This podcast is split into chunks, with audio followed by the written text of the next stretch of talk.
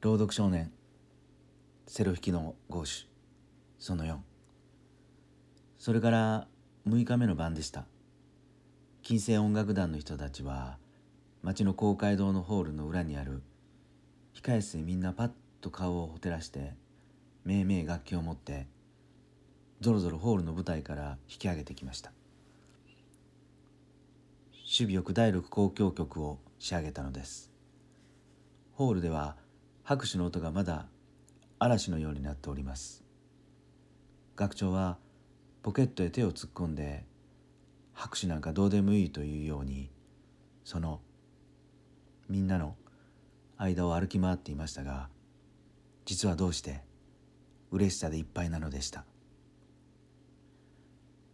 みんなはタバコをくわえてマッチを吸ったり楽器をケースへ入れたりしました。ホールはまだパチパチ手が鳴っています。それどころではなくいよいよそれが高くなってなんだか怖いような手がつけられないような音になりました。大きな白リボンを胸につけた司会者が入ってきました。アンコールをやっていますが何か短いものでも聞かせてやってくださいませんか？すると学長がきっとなって答えました。いけませんな。こういう大物の後へ何を出したってこっちの気の済むようには行くもんでないんです。では学長さん出てちょうど挨拶してください。ダメだ。おいゴーシ君何か出て行って弾いてやってくれ。私ですか？ゴーシはあっけに取られました。君だ君だ。バイオリンの一番の人がいきなり顔を上げて言いました。さあ出て行きたまえ。学長が言いました。みんなもセロを無理にゴーシに持たせて戸を開けるといきなり舞台へゴーシュを押し出して今しまいました。ゴーシュがその甲の開いたセロを持って実に困ってしまって舞台へ出るとみんなは空を見ろというように一層ひどく手を叩きました。わーっと叫んだのもあるようでした。どこまで人をバカにするんだ？よし見ていろ。インドの虎狩りを引いてやるから。ゴーシュはすっかり落ち着いて舞台の真ん中へ出ました。それから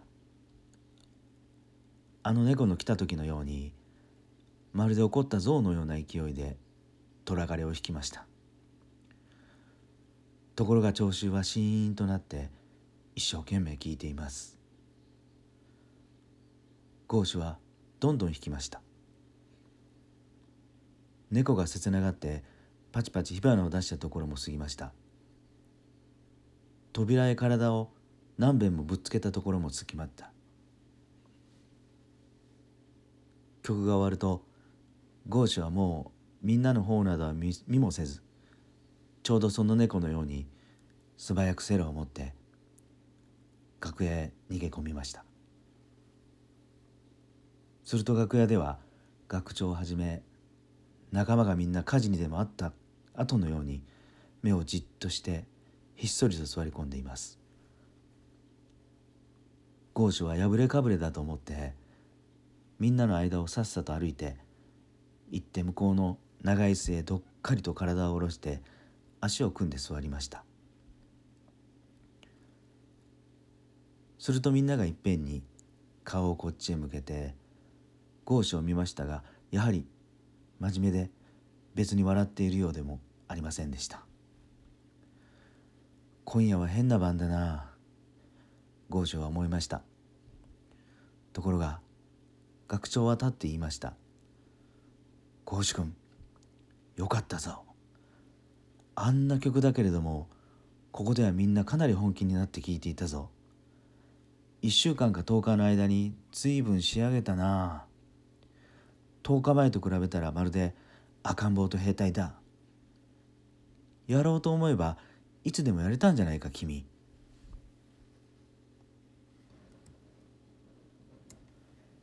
仲間もみんな立ってきて「よかったぜ」とゴーシュに言いました。いや体が丈夫だからこんなこともできるよ。普通の人なら死んでしまうからな。学長が向こうで言っていました。その晩遅くゴーシュは自分の家へ帰ってきました。そしてまた水をガブガブ飲みました。それから窓を開けていつか格好の飛んでいったと思った遠くの空を眺めながら「ああ格好あの時はすまなかったな。俺は怒ったんじゃなかったんだ」と言いました「